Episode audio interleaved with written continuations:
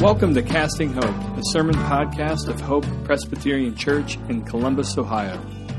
My name is Joe Hack, lead pastor at Hope, and we are so glad you're listening in wherever you are. In this moment of social distancing, we hope that our audio and streaming resources meet you where you are at and help you stay connected to God and to His promises. And turn with me to James, the letter of James, chapter 1, starting in verse 26. James 1 26. So we are walking through James together as a church, which is fitting actually because James is a master class in the both and. James is a master class in the genius of the both and. We've already seen, just in our, our short walk through chapter 1, that, that we see that James is all about lament in owning difficult things, and yet at the same time, he's all about hope. Lament and hope. He's all about faith and faith in action. Why is this? Well, it's because James is all about Jesus. And the closer we walk behind Jesus, uh, the more surprising we will be, I think, in our witness. I love what Scott Sauls says. Uh, he says, When I follow the whole Jesus, we could say the both and Jesus, and I'm quoting him, I'm too liberal for conservatives and too conservative for liberals. Amen. And that's going to be true for us this morning, actually, as we engage in James chapter 1, verse 26 and 27, because James is going to talk about the difference between worthless religion and religion that is pure and undefiled. The real deal. What is pure religion according to God? And have we even asked that question before in our lives? An important question. Maybe we've never asked ourselves. What is pure religion according to God? And these two verses provide the answer. And I'm willing to bet that this answer will surprise you. I'll read the text. It's a short text. And you can follow along. We'll pray. And we'll see what God has for us this morning. This is God's Word. If anyone thinks he's religious and does not bridle his tongue but deceives his heart, this person's religion is worthless. Religion that is pure and undefiled before God is this God the Father is this to visit orphans and widows in their affliction, and to keep oneself unstained from the world. And so, Lord, would my words and would the meditation of all of our hearts here this morning be pleasing and acceptable to you, our rock and our Redeemer, Holy Spirit? Would you open the eyes of our hearts so that we would see Jesus this morning? Not just learn new information and be hearers only, but also encounter you to worship Jesus and to leave this space empowered by your Spirit. To not just love you, but to love others well. This is our prayer. We ask it in the name of Jesus. Amen. Well, so a few weeks ago, I woke up and I noticed two distressing things in my backyard. Number one, huge wild mushrooms that sort of popped out of nowhere. And number two, these mushrooms looked like they were eaten. Now, a year ago, this wouldn't have been distressing to me at all, uh, because a year ago, I didn't own a dog. You know where this is going. But now we have a dog, and so first thing in the morning, we usually let our dog out into the backyard. And so when I saw the remains of sort of a mushroom meal, I started to make phone calls. First phone call, our vet. Second phone call, animal poison control. Yes, that is a thing. animal poison control. It is a thing. It really is. I was surprised to know. And when I called them, I was greeted by an automated message. And in that automated message, they clarified two important things before they picked up the line, before a human picked up the line. Number one, it's $70 a phone call. And number two, they don't deal with mushrooms. Because mushrooms, I guess, are too difficult to assess on the phone, and the stakes are just way too high. Uh, and I learned real quick that healthy, nutritious mushrooms have, like, pretty much all of them seem to have a deadly sort of twin. Isn't that a bummer? I mean, honestly, isn't that just a bummer? Like, we can just say that. So in northern Michigan, for instance, when we uh, like we like to vacation there every year, folks go hunting for what they call true morels. You know, as opposed to false morels, because true morels are like amazing to eat with some like butter on the pan. Just, I'm so good. That umami, savory flavor. But the false morel, here's a quote, causes severe gastrointestinal upset, whatever that is, loss of muscular coordination, including cardiac muscle, and, or even death. So, okay, so you have a, a true morel and a false morel. I downloaded this app on my phone where you can take a picture of a mushroom and it'll tell you what it is. Of course, it has all the sort of disclosures, as you can imagine. And lo and behold, my dog probably ate a shaggy parasol. Probably. Yes, you guessed it, there's a false parasite as well uh, that looks just like it and is super toxic. So there you go. In case you're wondering, Dewey's doing great, our dog. Uh, but I learned a valuable lesson in mushrooming, and that is just because something looks good, looks healthy, looks right, doesn't mean it's healthy. Doesn't mean it's good, doesn't mean it's right. Which makes me, you know, think of religion and spirituality because that's what I do. And honestly, I probably have never connected mushrooms and spirituality until now, which is a good thing, probably. But it's true. Just because something appears religious doesn't mean it's healthy. Could be false, could be toxic. And this is what James get at, this is what James gets after in our short passage this morning. The difference between a pure religion and a worthless one. Both might look the same on the outside if you squint, but only one is true, the other is false. James would say, worthless or literally without power. That's what worthless means in verse 26. And the scary thing is that James tells this earliest church, earliest church here, that they have the capacity to deceive their own hearts on this issue. So, what we need is a good guide, something or someone to tell us the difference between pure religion and worthless religion, kind of like a mushroom guidebook for the soul. We need identification markers to know the difference.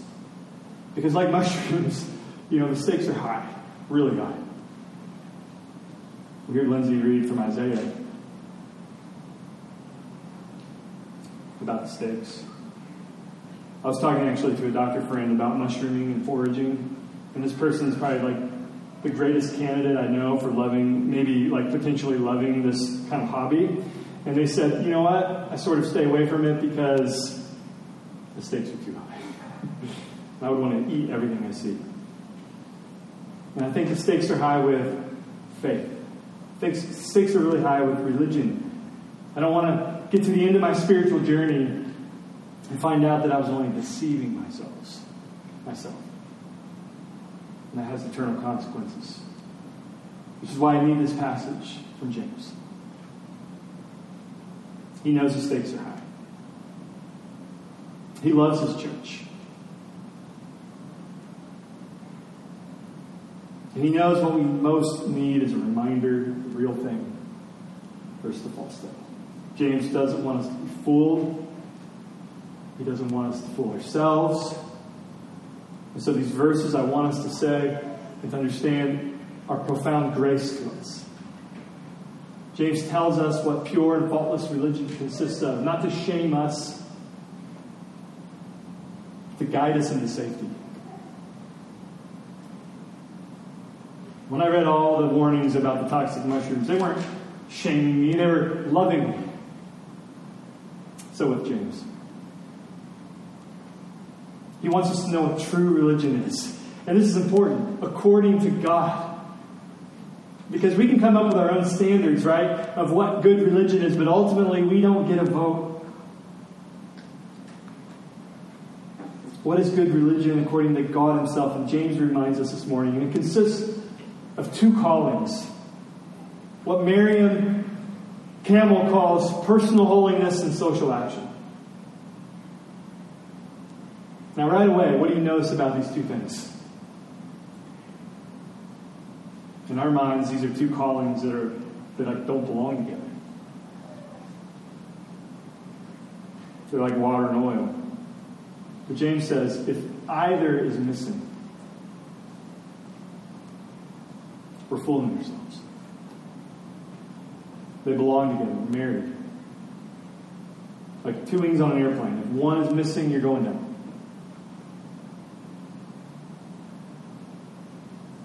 No matter, no matter how much speed we have, no matter how much momentum we have, no matter how much energy you have, you don't have a wing.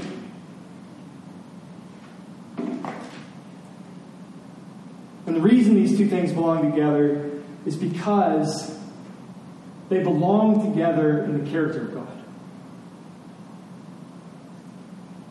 A basic truth about the Christian story is that we don't make God up. We, we, we receive His revelation. We receive how He reveals Himself to us, and we encounter that revelation um, in Scripture. And when we encounter the revelation of the true God in Scripture, we encounter two things God is holy or set apart, and He is profoundly merciful.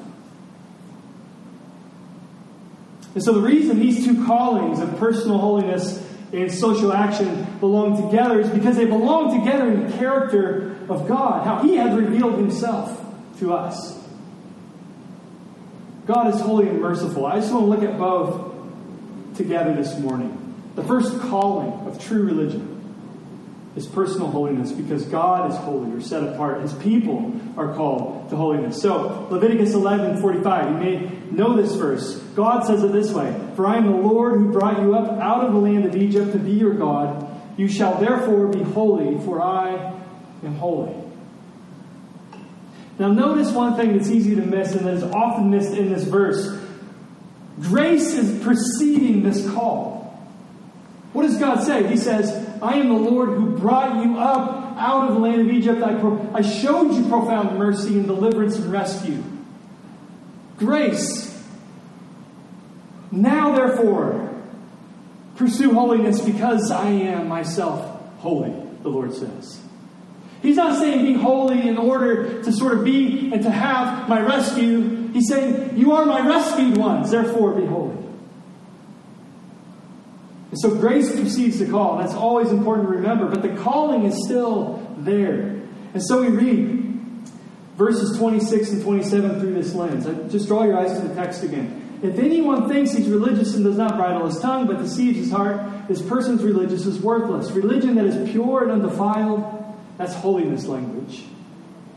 Before God the Father is this to visit orphans and widows in their affliction and to keep oneself unstained from the world. That's holiness language. God is telling us that true religion involves holiness. And James highlights two crucial areas. This is not an exhaustive list, but these are crucial things, according to James, about holiness. How we talk, of course, how we walk. And so we just think about holiness in our speech first. Look again at verse 26. You think you're religious, but you're not bridling your tongue. You're deceiving your heart, and your religious worthless. That's the argument. James compares here the tongue to a wild animal. Can I get of that? that can hurt you or others if it's not under control or bridled. And James says here if we consistently demonstrate, that's the, the verb tense here, of bridle.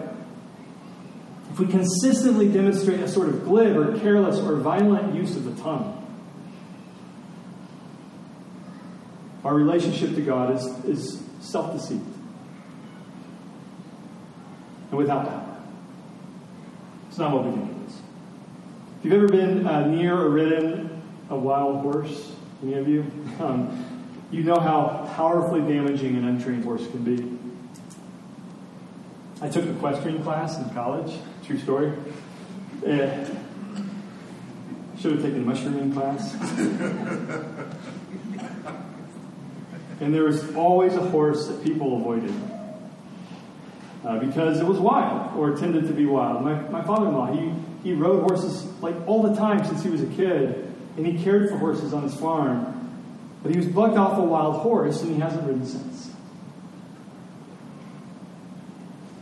This comparison to a wild animal in the tongue, I think, says two important things about our speech. Number one, this image honors the tongue, stranger. It reveals a high view of words. Doesn't it? I mean, think about this. The whole Bible honors the tongue. You could say the Christian story is a story of sort of high view of words because at the very beginning of the story, God created all things with what? His word, His speech. It's the first thing you encounter in the true story of the world is the power of God's speech. And then second, we're told that humans, you and I, are, are made in His image, which means our words too have creative power. For example, as a, as a pastor, when I say, you are married, something happens that was not true before.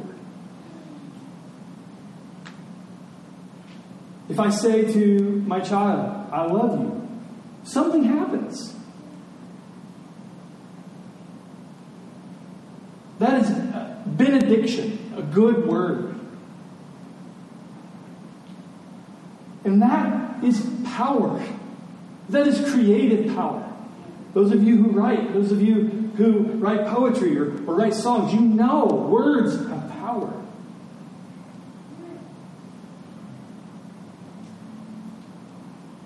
Third, we know from the story that we broke the world with our sin. And we see that this is not just in our actions, but also in our words. If words can create, in other words, goodness and beauty, words can also destroy and break down, can't they? Words said or left unsaid stick and reverberate in our souls for our lifetime. Words said and words unsaid stick. This gives us, as Christians, a high view of the Word, a high view of the tongue. And fourth, we know from the story that the true and perfect Word made flesh, that's Jesus, came to heal all that we broke with our actions and our speech. Did you ever notice, I make this point quite often, that when Jesus says something, it happens in the Gospels? That is because Jesus is God in flesh, and that is because there is power in the Word of God, and that is because the redemption that Jesus brings is a redemption even for our broken words. So, this image of a horse, a wild horse, a powerful horse, honors the tongue. But it also ought to humble the tongue because sin um, makes this awesome gift that we've been given and makes it wild and potentially destructive. And so, what do we do? We acknowledge that, we slow down with the power of the Holy Spirit, and we listen. That's what we looked at last week. We don't retaliate by multiplying thoughtless, angry violent words, expecting them to mend what has been marred. As Luke Timothy Johnson puts it, true religion is taciturn.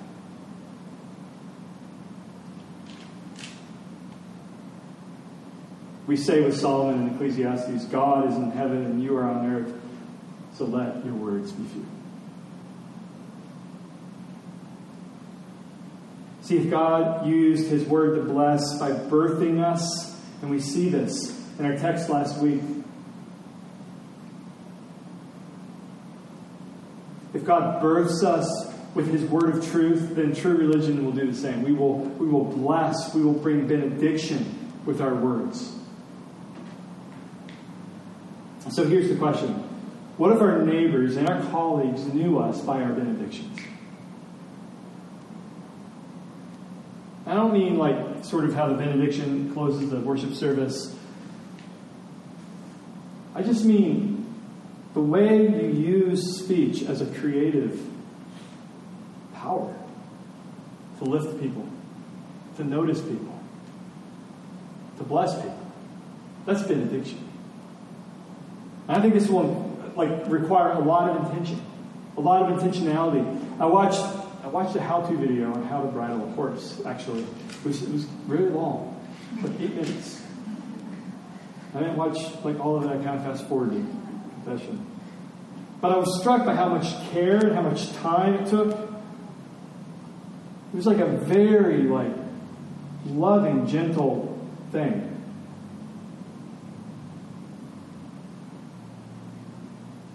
What if in the morning we sort of spend some time with God's benediction, His good word spoken over us? And then we took our, our, our time and we bridled it. How can I be a benediction today with my speech? And at the end of the day, we can sort of assess okay, rewind the tape, as Ignatius would have us do. Rewind the tape and just say, okay, when, when were my speaks maledictive and when were they benediction? And we can repent of that. We can confess that to God and receive His forgiveness, of course, in Christ. But this is what it looks like to be intentional with benediction. And that's how we speak. How about the rest of our life? Look at verse 27. James says, True religion visits orphans and widows in their affliction and keeps oneself unstained from the world. The world. Okay, so a key theme in James's sermon is friendship with God versus friendship with the world. And friendship, as we've said before, in the ancient world was much more akin to marriage and the covenant of marriage today. It wasn't the same thing as marriage. I just mean that friendship in the ancient world was deeply bonded and deeply committed to one another and each the other. And so when James says friendship with the world versus friendship with God, he's, t- he's not just talking about buddies, buddying up. He's talking about loyalty, really. Loyalty. At your core, James is saying, do you remember what Jesus said to his disciples? You are my friends. Remember that? And James is basically saying, at your core, are, is your loyalty, is your, is your core friendship nexus with the living God uh, or Jesus himself? Uh, and are you living in this fallen world with your core identity sort of in that loyal friendship, that relationship? Or is it in the Lord? Or is it in the world? When Josie, my wife, and I were dating and near engaged, uh, we were on different campuses in different cities. So she was at Ohio State, I was at Miami, and we were not married yet, but she had my loyalty. And so even though we were far apart, that didn't mean I left Miami to show my loyalty.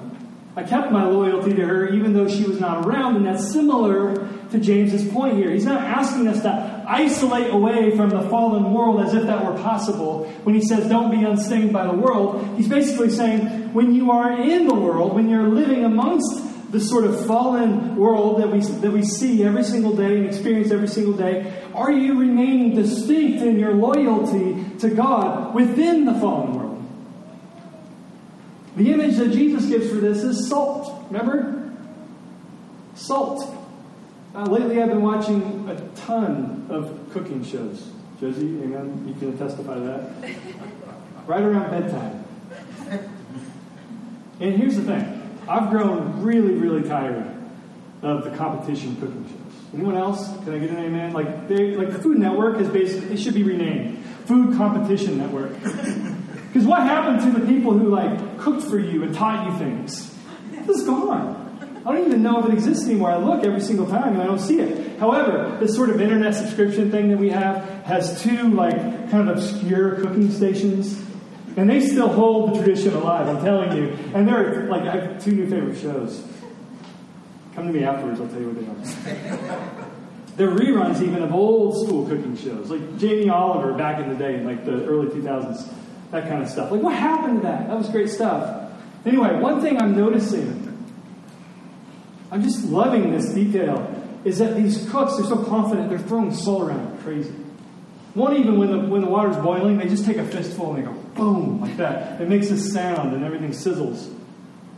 And I did it at home once and my kids were impressed. and I'm doing it more actually. I'm just like salt, like salt, just salt everywhere. I don't measure it anymore. Why measure it? Like don't here's some cooking advice. Don't put a tablespoon sort of in the salt container and do that. Just grab some salt, throw it on the food. Kosher salt. Unless you bake it. All right. Anyway, they grab fistfuls. They lift that hand high and they say, rain that salt on that food. Because they know that salt, this is elementary, it doesn't work if you don't do that. It needs to be immersed, profoundly immersed into the food, like a brine, even. And so they go to town. They're not worried about blood pressure, apparently. And that's the image I want you to have when you hear James say that pure religion is unstained by the world. It means you're utterly distinct and yet deeply immersed.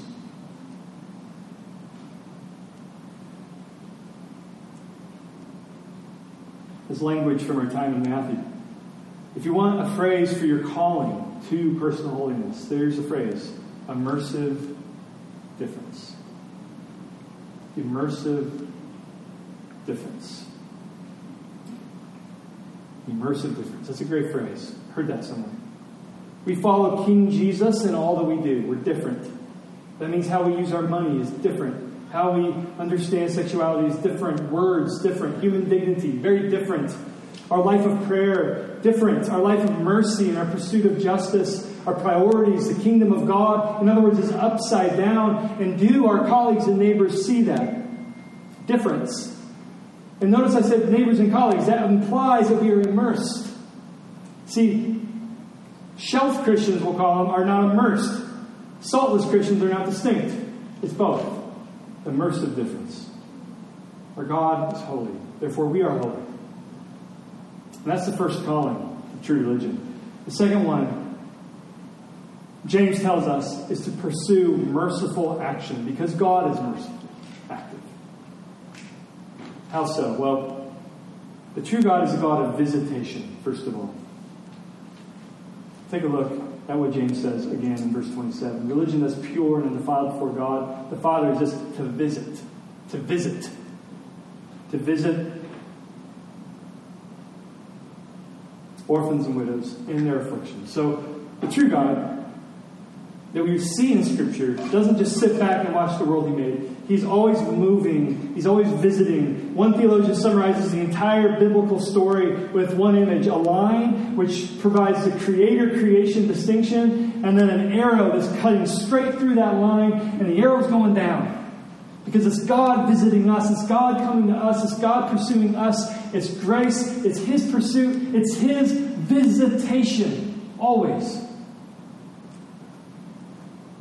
God is a God of visitation. And when James says God's people or his children, those born of God, visit, it isn't just sitting down to have tea, because that's not how God visits, is it?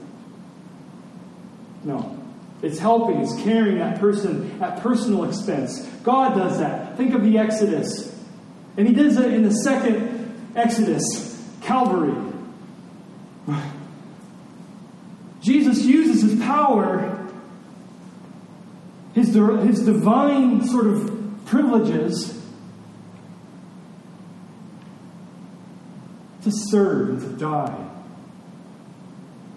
to visit us in our state of desperate need. We who were enemies of God. Think of your own personal story. He visited you in your distress. When you're at your worst is when you encounter his visit, isn't it? And so James's logic is this if we're truly born of God, then true religion will do the same in our horizontal relationships. We visit people at their worst. It says in their distress, not after their distress. In it. You walk into this. Because that's how God walked in your life. In style. We will pursue, in other words, benediction and visitation. That's true religion. Think of how powerful that is. A life of benediction and a life of visitation. Just think about how powerful that is. And how utterly impossible it is without God the Spirit and without assurance of our salvation. True God is a God of visitation. He's also the true God of the vulnerable. Now, throughout the Bible, God reveals himself not just as a holy visitor, but as a God who visits the vulnerable, those without recourse to power, those without laws that protect them, those um, who don't benefit from the systems that they're living within, those who are vulnerable to abuse, abuse of power.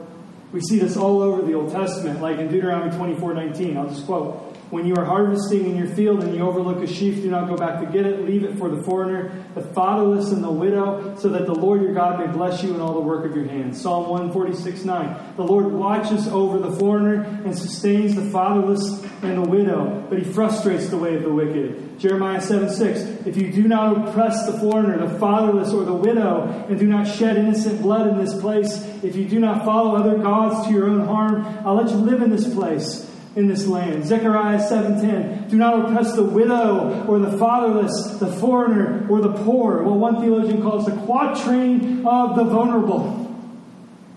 Do not plot evil. And I read these just so that you understand that this isn't a single verse like James is off script here. No, he's not off script. This is the story of God. This is who God is. It's impossible to miss with your eyes open.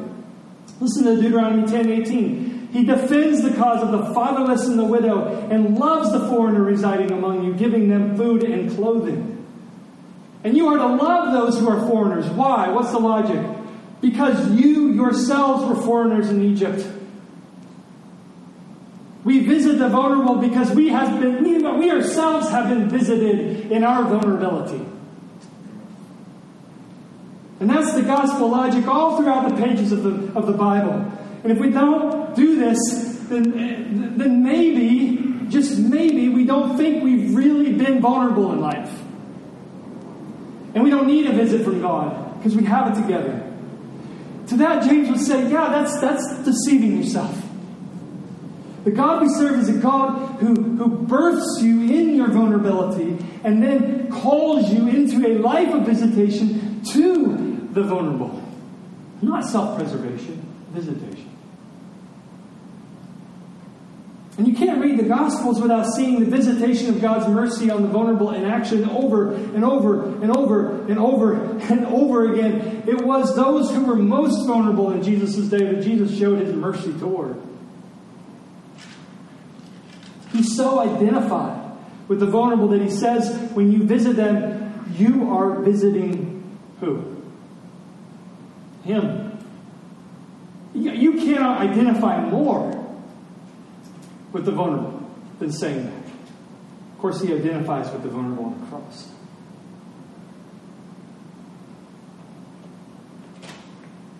Matthew 25, 35 says, For I was hungry and you gave me something to eat.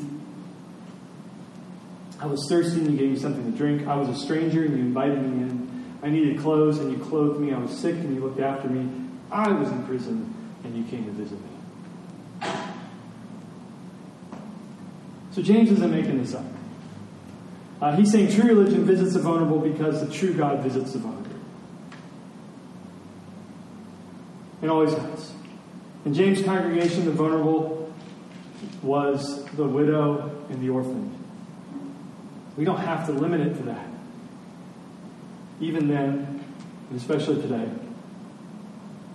But this is important to remember. Biblical historian Ben Witherington makes the point that these two people, widows and orphans, were particularly vulnerable in an ancient world, and I'm quoting him, where property was largely controlled by and passed from male to male, and where a person without a father or husband was in severe jeopardy of poverty and destitution.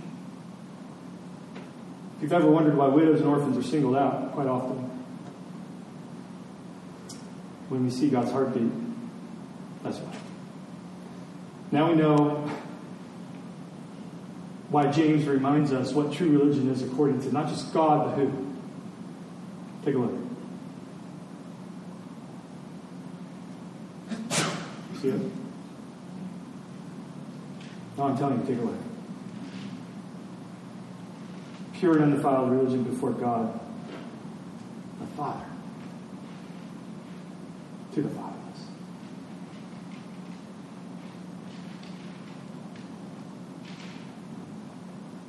Every so often, uh, while walking in a parking lot, I catch myself in a window reflection and I see my dad.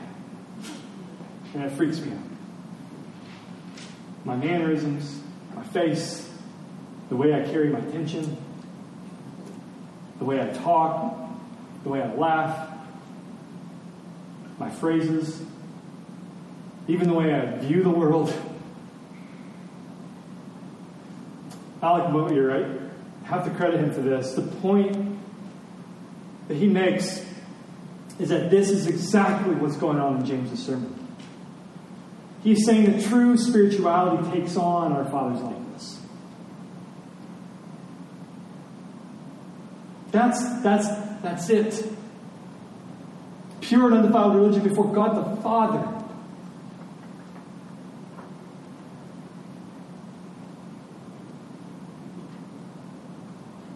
Look at verse 18. Of his own will, he brought us forth by the what? The word of truth. That we should be a kind of first fruits of his creatures. That, brought, that word brought forth is actually birthed. A real important point for Pastor James here is that if you are born of God the Father, that is, if you have faith, been given the gift of faith, if you've been reborn, your heart has been softened by, by God's power, and His grace, if you're born of Him, you're going to talk like Him. His word of truth made you, made you whole, it made you free, it made you, His word of truth, that is Jesus, the word of flesh, the word made flesh, saved you, rescued you, uh, brought you honor in your shame, like all these things. And all, all that Paul, James is saying is, you have a word of benediction the same way. You're going to be like your dad. That's what he's saying.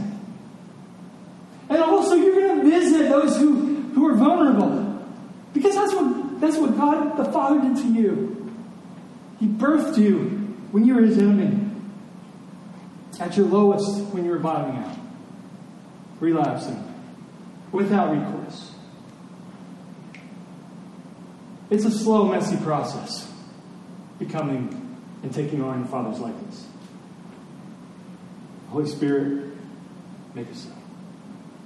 Step by step.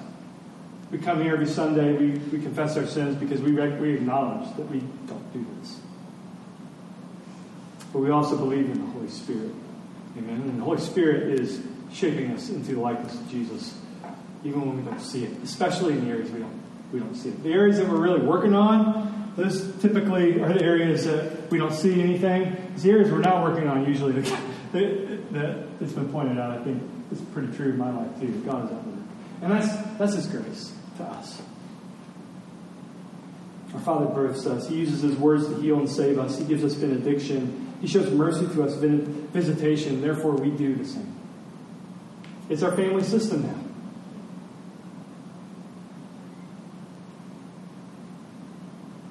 One uh, New Testament historian and scholar writes, quote, Every Christian visitation was anchored in the goodness of God, who is the Father and Creator, and in Jesus' practice of ministering to the marginalized and hurting. I remember a few years ago hearing about ancient Christian burial societies. Have you heard of these before? Ancient Christian burial societies. They were so captured by God's visitation to the vulnerable, these earliest Christians, that they wanted to show dignity to the most vulnerable image bearer, one who is now not living. Who cannot do anything for themselves. And they bury them with dignity. Why? My goodness. You know why. We who were dead in our trespasses. That's why. I'd just like to ask what are we doing today to carry this ministry of visitation forward? Todd Hunter says, quote, every Christ follower is called to be an agent of rescue in this world. Isn't that a great phrase? Wherever they find themselves. So, how can you engage in that calling? Just ponder that question. Sit in that question maybe this week. How can you be an agent of rescue? Not just an agent of benediction, but an agent of rescue. Word and action. Because according to James, you know, that's not optional. It's not a cherry on top kind of thing. The pursuit, not the perfection, the pursuit of personal holiness and active mercy is not optional, according to James. But central to what it means to be a Christian. It's the fruit of new birth. And so I would just view this passage as we conclude here, not as a condemnation of our church, but an invitation to our church, because that's what James is doing himself. He's assuming, as he's writing this sermon to this earliest church, that these believers struggle here, number one, and number two, that they are born of God the Father, and therefore this is an invitation for them, and it's an invitation for you too, and me. So much room to grow. He's inviting you further in. He's inviting you further in. So let's just step back here and just consider these two callings together. This is the genius of both aims, isn't it? I think this means that Christians in our church here, we need to hold two doctrines together that usually get divorced, and they are these human dignity, the imago Dei, or the image of God in every human being, and human depravity, or a doctrine of, of sin and fall, and how the world is, is broken as well.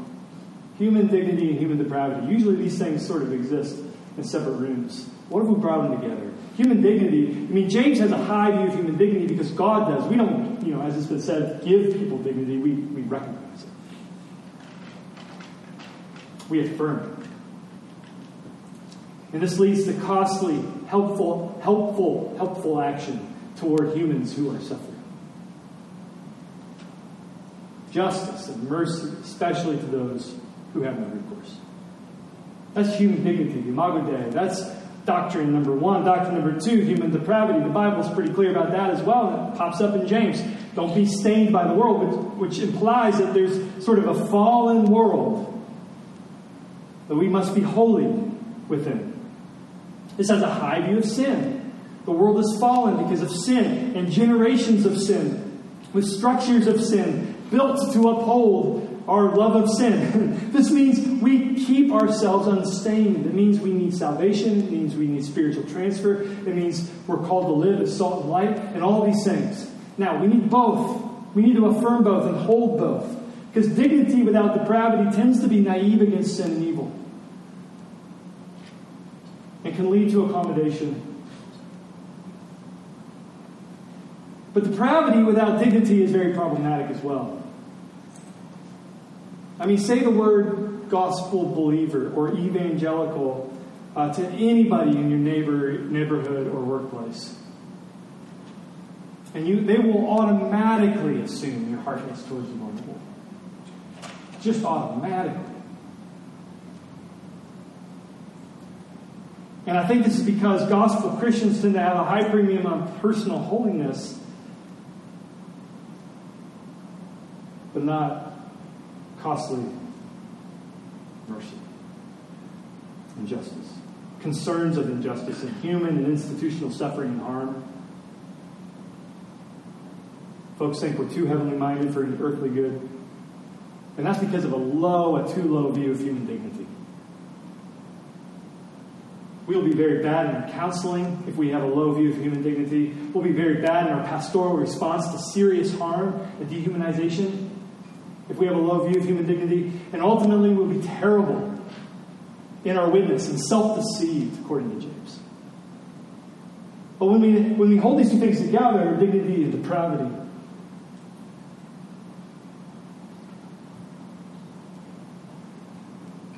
we encounter surprise. Jesus leads us there. Jesus is both holy and merciful. I mean, he is walking in purity. And so, how does he use his words? And how has he used his words in your life? I challenge you, if you haven't ever done it, to read a gospel and just watch his words. Listen to them.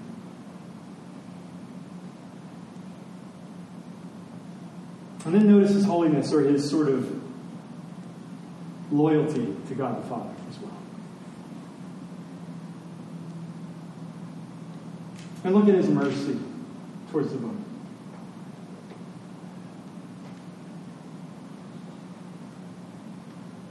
If you are in Christ, that perfect life of beauty, of both and,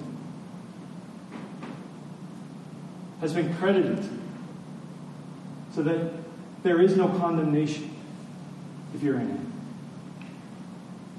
And when you receive that, it will propel you forward into a life of benediction, a life of visitation, a life of mercy. So let's just pray for that to be true for us. Lord, would you indeed change us?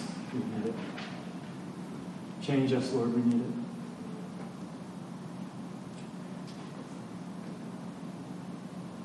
Lord, would you indeed invite us further to this life of benediction and visitation?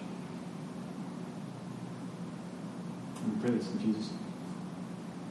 You spoke benediction and you visited us.